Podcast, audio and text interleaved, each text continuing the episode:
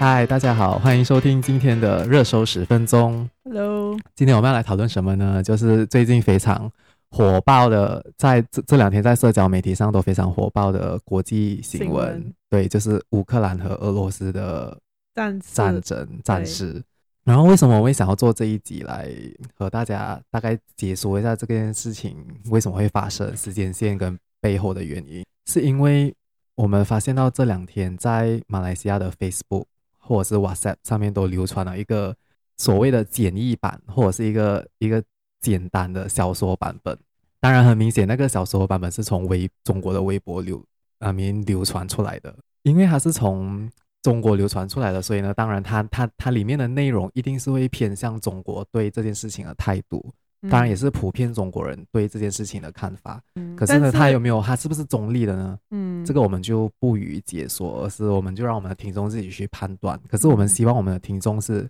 不要过度的娱乐化这件事情。但当然你可以娱乐化，可是娱乐化是一件好事，因为它会它可以提高人人民对这件事情的意识。我我觉得那一篇。那个小篇的东西，那个小说化这件事情的东西，它主要让我们最就是看不就不是看不下去，就觉得来比较震撼的是，很多人在学，而且就是讲说，他是把一个如此重要的战士小说化成好像你的邻居的在打架这样子，对，或者是那种很买一波的事情。可是呢，重点是对，因为至于他陈述的是不是事实呢？这个就是我们过度娱乐化而导致。可能普遍的人民会以为，哦，他们听到那个版本才是真的。可是其实可能真正的事实是有很大的插入的。对，对，因为你娱乐化，对你，你可以更清楚的了解这件事情。可是你未必了解到的是真相。嗯，你可能只是看到人家想要给你看到的东西而已。对，这个就是为什么我们不应该如此的娱乐化，或者是诶开玩笑讲哦，就是好像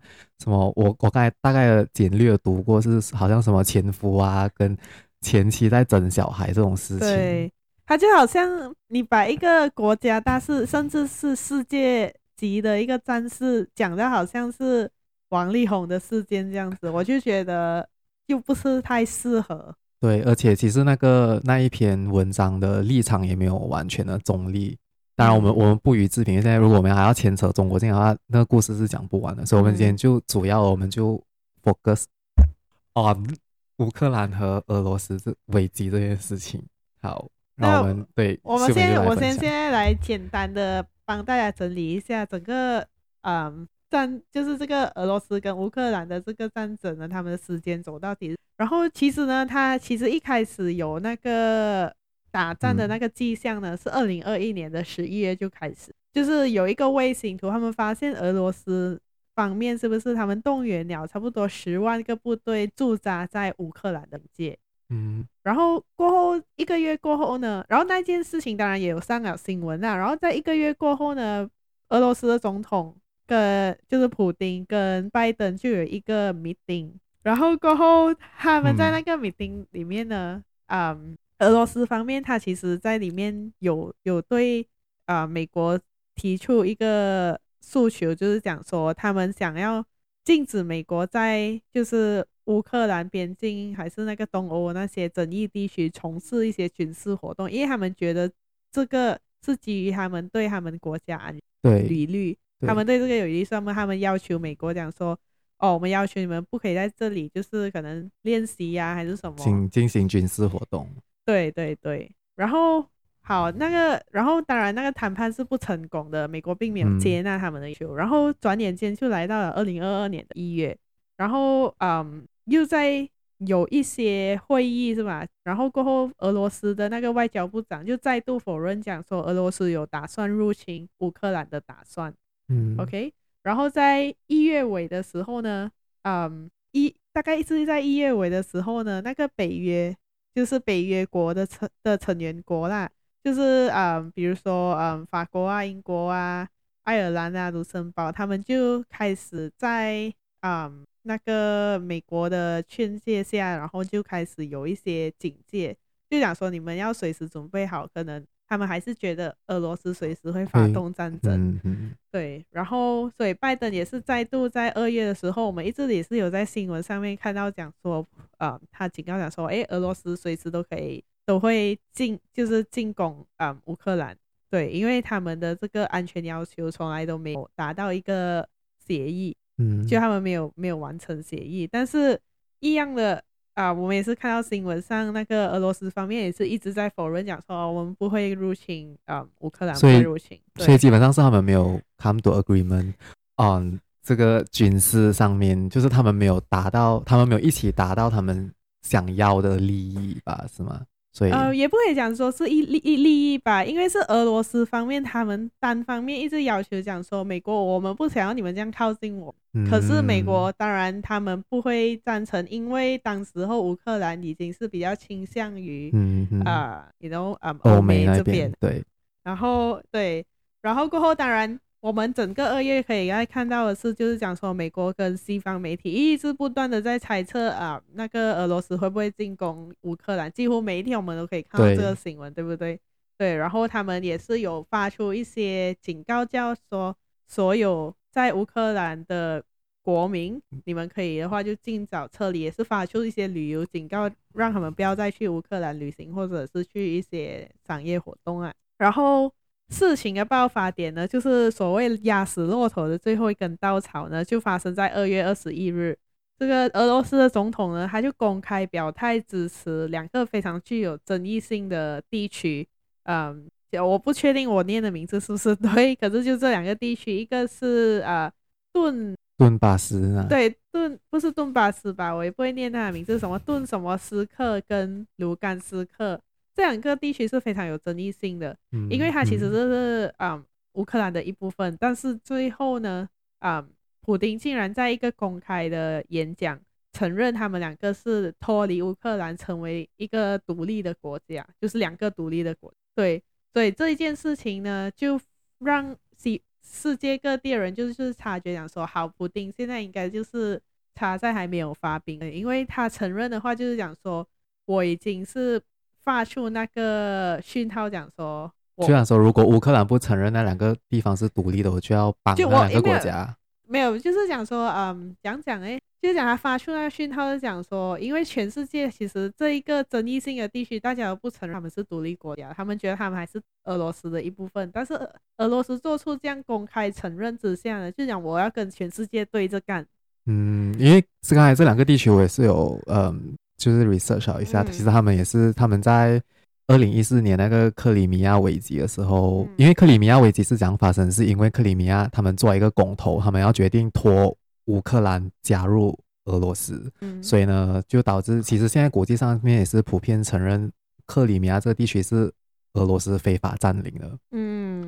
对，然后呢。那个乌东的那两个地方，就是刚才你讲的那两个地区，就是那个什么顿巴斯地区，他们也效仿那个克里米亚，也是发起了公投。嗯、然后呢，普遍人都觉得说，诶，我们是属于属属于俄罗斯的，所以我们也是要成立一个国家。嗯、当然，我不知道那个公投背后的那个真实性，或者是是不是真的是那边的人公投出来，还是是背后是俄罗斯在操控的。嗯、所以就导致了今天有这一。这一连串的事情，对对，但是我觉得他这样公开表态支持，确实就是想说，哦，I don't give a fuck，我就是，嗯，对不对？有那种战争的讯息，果然，果不其然，在二月二十四号的时候，应该是我们这里下早上，他们那俄罗斯就开始啊入侵乌克兰，就是我们看到大批的俄军开始进入乌克兰的那个国界，然后投放那些子弹。所以呢，他们是在。半夜凌晨进攻了是吗？对，我这样他们很贱呢，全部人在睡觉，我们就进攻，就就很不好啊。至少你早上让，就让些普通百姓有时间逃跑还是什么吧。可是我觉得战争是这样，而且他们有在一再强调，他们是不会伤害到就是平民百姓。他们坚持称这一次不不是入侵乌克兰，嗯嗯而是一个特别军事活动，就是讲他只是要摧毁乌克兰的军事设备而已，他并没有要伤害。啊，任何一个百姓，但是，呃，据一些媒体的我看到的是，有三十间的屋子被摧毁了。希望里面的人及时逃得出来。嗯，然后还有一个比较可怕，但是我也不确定它的真实性，就是那个他他就是踩着那个脚车，然后忽然之间就有一个炸一个导弹飞向，然后他就挂掉。嗯嗯，希望不是什么假的影片吧？对，所以现在我们也不能确定，因为毕竟。战争嘛，而且是跟俄罗斯很多的那个线索，嗯啊、那个来影片来源都不确定是不是对的。嗯，对。所以呢，我觉得接下来我们可以讨论一下，为什么俄罗斯对对于乌克兰是那么一定要志在必得？对，我觉得应该要讲说，为什么俄罗斯他会他会这样坚持讲说，嗯，我如果美军不要跟他们达成这个协议，然后他们就要进攻乌克兰，到底你知道这这一切的那个渊源到底是什么？所以我觉得这一切的渊源是从一个嗯。非常错综复杂的 的关系，理不什么、剪不断理还乱的一个一个一个历史遗留问题吧？我觉得是因为这件事情的起因，是因为乌克兰其实一直以来乌克兰都是有一都是他们的政府都是比较亲俄的，嗯，所以呢一直以来俄罗斯也也没有什么大的表态，这样，直到呢他们在二零一四年吧，应该就是那个克里米亚危机过后，他们就选出了一个。他们那个亲俄的总统就下台啊，他们就选了一个亲欧美的总统，然后呢，他们就开始就开始制造一些舆论，或者是他们想要加入北约。北约是什么呢？北约就是一个呃北大西洋公约组织，它是成立于一九四九年，就是二战过后成立的，然后是以美国为首，跟西欧国国家，他们为了实现防卫合作。建立的国际组织，这个是也是因为二战过后，他们为了要避免还有像二战那种嗯死亡率啊、杀伤力这样高的战争，所以他们就决定要 form 一个 alliance。嗯、哦，当然这一个他们当然这个这个，因为因为二战过后呢，就是冷战时期，就是美苏对抗嘛，所以苏联他们也成立了自己的一个所谓的公约组织，叫华沙公约组织，是在一九五五年成立的，它是由它是。由苏联为首的东欧集团，基本上就是欧洲社会阵营的社会主义阵营的国家成立的。可是呢，这个华沙公约组织是在一九九一年就解散了，就是随着苏联的解体就跟着解散。所以一九九二年的时，一九九二年的时候，那些从苏联脱离出来的小国，他们就北约就开始趁机吸纳一些小国，比如波罗啊波罗的海的三个国家，还有很多。他们应该是吸纳大概三十多个成员国小国，然后呢，嗯、俄罗斯就觉得，哎，你已经威胁到我的我的防线了，嗯，所以呢，他们也搞了一个叫独联体集体安全条约，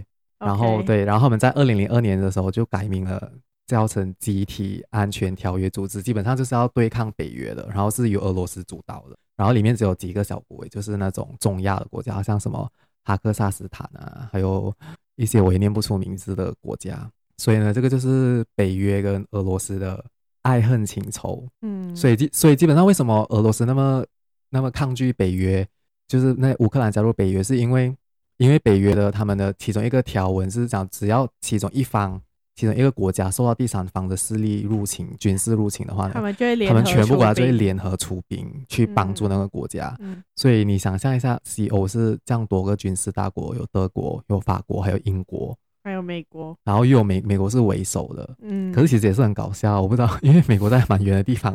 他却来主导这个欧。哦，我有看到他们讲说，美国他其实有派兵驻在欧洲。对对对，对是，对是有的。然后呢，所以呢，他们也是，所以俄罗斯就是一直很不满，所谓的东北约东扩，北约东扩呢，就是他们一直把他们的，就是一直拉拢东欧的国家进来，所以他就一直步步的靠近俄罗斯。俄罗斯。因为你想象一下，可能俄罗斯就不喜欢哇，你放一个雷达还是放一个 bomb 在我家的门前，门口对门口，然后就一定会就会不爽，就他觉得他受到威胁了，对他觉得他受到威胁，对，然后当然这个是、嗯、这是其中一个大背景下。然后，当然，第二个第二个观点是，因为普丁的战略是，他就是从苏联解体过后，他他过不久他就接手啊。我忘忘记他是从哪一年开始开始来明领导俄罗斯的。可是呢，他的战略是一直想要重设法重建苏联，就是他想要恢复苏联以前的辉煌。对对对对，这个是他他的目标是一直要。要与呃前苏联的成员邻国重新建立联系啊，就是他上台过，他就想说他要让人民再次感到俄国的伟大，所以基本上就是他想要，因为苏联解体过后，俄俄罗斯就是一直一蹶不起啊，就让人家感觉是一个弱弱国或是一个小国，所以可能普丁想要打造一个来 make Russia strong again，something like that。嗯，所以呢，这个所以这个当然这个是普京的的的那个战略。可是为什么乌克兰这样重要呢？其实你就要从地缘呃的角度去看待乌克兰的地理位置。嗯，因为呢，其实俄罗斯它有三个非常重要的战线，嗯，或者是他们所谓的军事防线。第一条是在东线，东线就是在他们的远东地区，就是在白令海峡那一边，就是中国那一边，那边非常的冷，然后天寒地冻的，又是那个海上面是冰的，所以基本上他们不大管那一边。然后第二条防线是南线，南线就是连接。中亚、西亚就是阿富汗那一带啊，哈克萨斯坦，嗯、然后是会直通印度洋。所以为什么那个时候以前苏联时期他发起了阿富汗战争，是因为他想要印度洋的出海口。嗯，而且可是中中亚国家都是蛮亲俄的嘛，他们都是对对对对对，嗯、所以呢，他们他也当然他还是觉得那边是是 safe 的，嗯，就是他会觉得放心，他没有、嗯、就他没有这样大的威胁。可是呢，西线呢？就是欧洲那一边啊，嗯，所以西线，然后而且你要知道，俄罗斯的整个核心地区，包括它的首都莫斯科，都非常靠近东欧，对，都是在都是在欧洲那一带，哎，所以呢，西西西部的那个防线对俄罗斯来讲是非常重要的。然后呢，西北的部分呢，就是波罗的海的那个三个小国，他们已经加入北约了，所以就证明，所以就已经说明，所以就是说，俄罗斯在西北那边的防线是已经破破了。美军已经就是基本上北约势力已经驻扎在那边了，他已经牵制着嗯俄罗斯的那个军事活动。可是他们的国土面积基本上比起乌克兰还是比较小，所以他们对他们是小，可是呢也是就是起起到遏制俄罗斯的作用。所以呢，就剩下西南部分。当然，西南部分它还有白俄罗斯，可是白俄罗斯一定是站跟他，因为白俄罗斯是就是加入那个。什么安全集体条约组织的，然后呢，就剩下乌克兰了。然后乌克兰这个位置呢，又是非常的重要，因为它连接黑海。所以为什么黑海对俄罗斯那么重要？是因为黑海的出海口就是连接去地中海。所以呢，你一旦你一旦可以出到地中海，你就你你就已经可以真正的进入欧洲了。而且波而且那个呃乌克兰又是连接跟波兰啊，然后波兰旁边就是德国啊，所以乌克兰非常重要对俄罗斯来讲。嗯，它就是。俄罗斯进入欧洲的第一站，而且乌克兰的地理位置很重要。俄罗斯卖往欧洲的所有的那些天然气啊、石油啊，都是通过乌克兰的。对，所以呢，它为什么一定就是乌克兰它的那个地理战略位置的那个价值对俄罗斯来讲是太太太重要，所以它不可以放掉它。对，然后所以就算违背全世界的意愿，它也是一定要进攻的。对，然后呢，其实他现在的要求也是想要乌克兰。保持中立，也就是成为一个 buffer state，、嗯、就是缓冲区吗？对，so that 这样你不要偏向任何一方来，就是他这样他才会觉得比较安全。嗯、因为不然你想象一下，如果乌克兰也加入北约，嗯，然后他就他就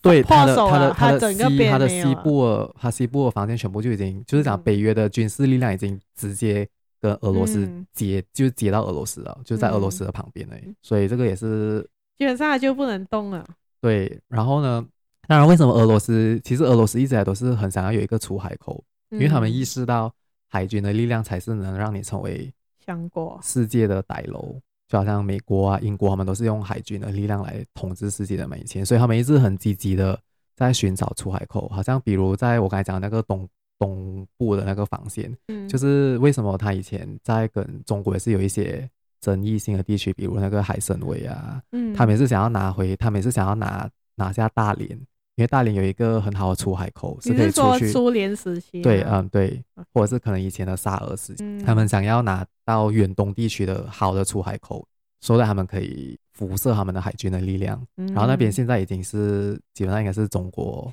已经有中国、韩国跟日本在那边掐住哈，所以他也不能做什么，所以他就过后啊，就苏联时期他就打个阿富汗。因为他想要拿，因为你你一拿到阿富汗呢，你就可以拿到巴基斯坦，然后你再下来，嗯，他就是印度洋出海口啊。可是当然他还是失败了，就是你看一下，嗯，苏联跟阿富汗的战争也是失败告终了，嗯，所以他就剩下黑海这个出海口，而且黑海的海很深，他们可以，他可以进行他的军事训练啊，他可以研发，他他一研发新的潜艇可以在那边测试，对，所以黑海对他们来讲很重要，所以为什么他就一定要拿下乌克兰？诶，但是我。我发现到一个东西哦，他们讲说，是不是俄罗斯在世界的军事排名？哈、嗯，虽然讲说他们现在有很多限制，他们的边边州国家都不再是属于苏联旗下嘛。嗯。可是他们的军事排名还是世界上第二，就是排过美国之后，美国第一，呃，俄罗斯第二，第三才到中。嗯。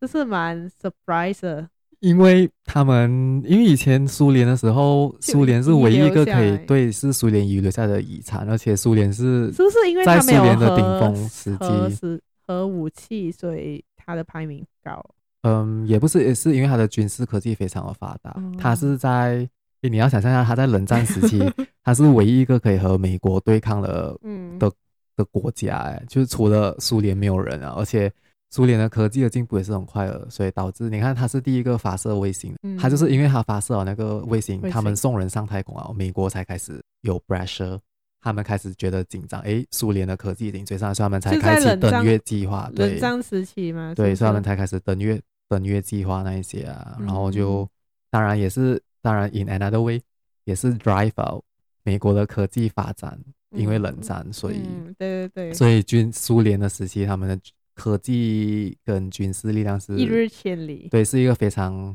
恐怖的存在。我可以讲，就是他们是应该，我觉得他们是不分上下的。当然，现在可能还比较落后一点，嗯、可是因为他还是吃着苏联的老底，所以他的军事力量还是有优势的，比起其他的国家。嗯、然后你知道他现在跟乌克兰打，你你猜猜乌克兰的排名是多少？我好像有看到什么二十二名还是二十名？对，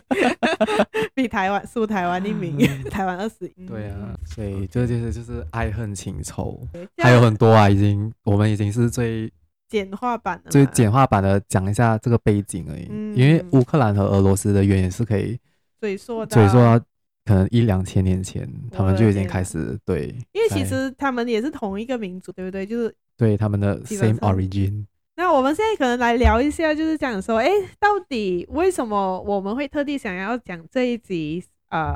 俄罗斯跟乌克兰战争，到底它对我们有什么影响，对世界有什么影响？哎，不就是他们两个在那边打而已嘛？然后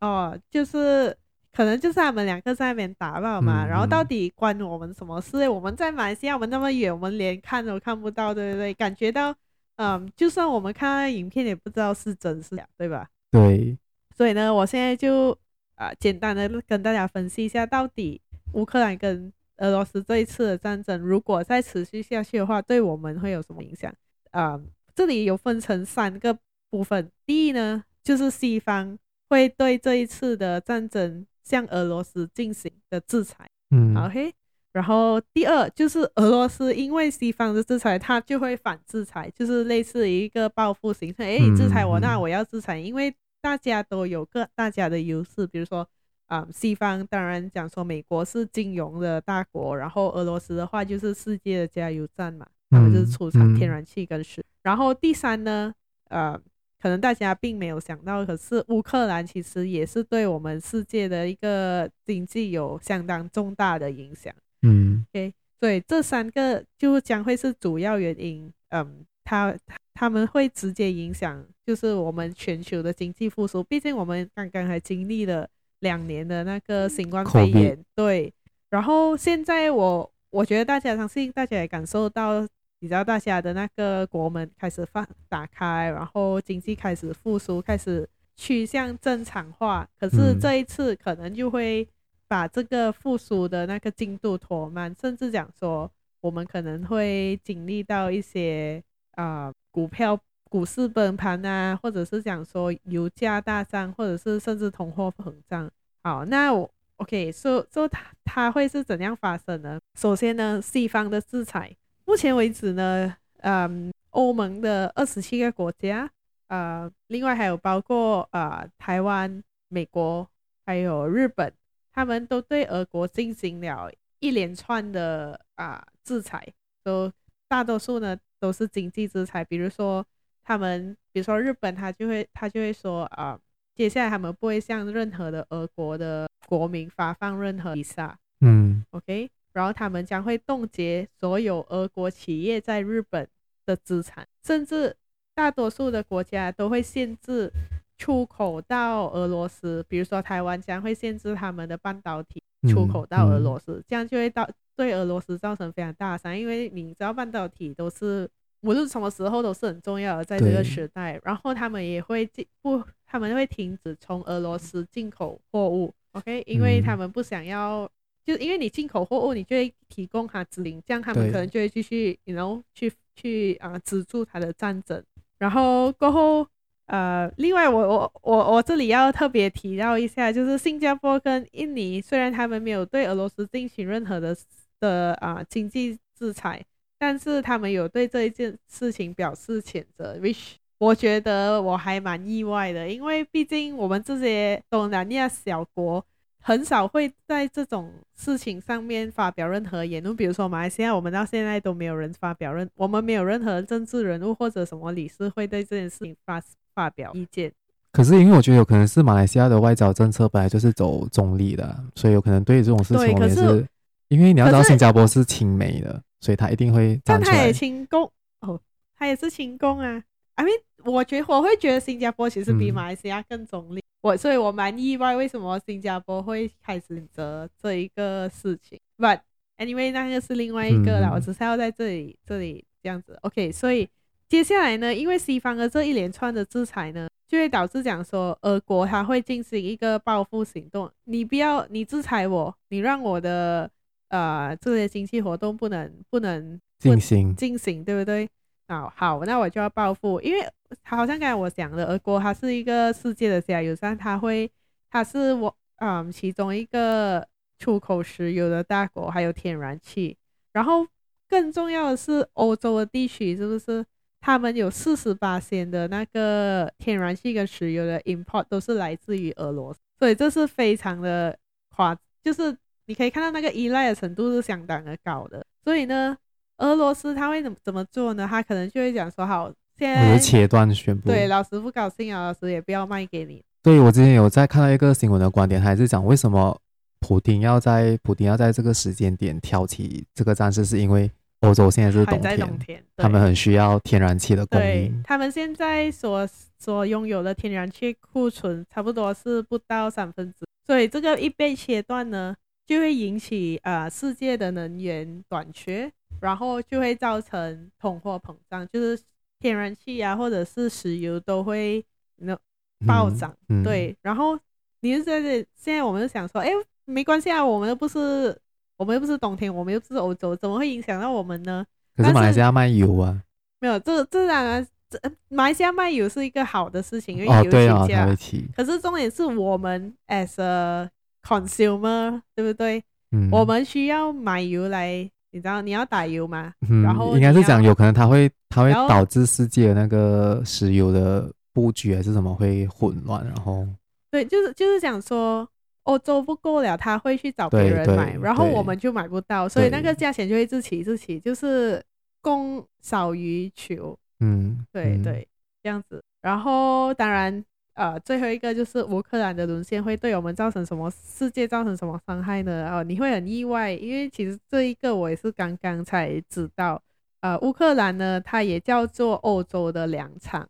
因为呢，它几乎四十八%的出口的小麦和玉米会出口到中东和非洲地区，所以呢，现在他们被打嘛，然后可能大家的那个。都不会进行那个农作物啊，可能、嗯嗯、可能会被摧毁啊，或者什么，可能那个农有没有人去收啊？对对对，所以就会造成粮食短缺，然后又再会造成全球的粮食粮食短缺，然后又再造成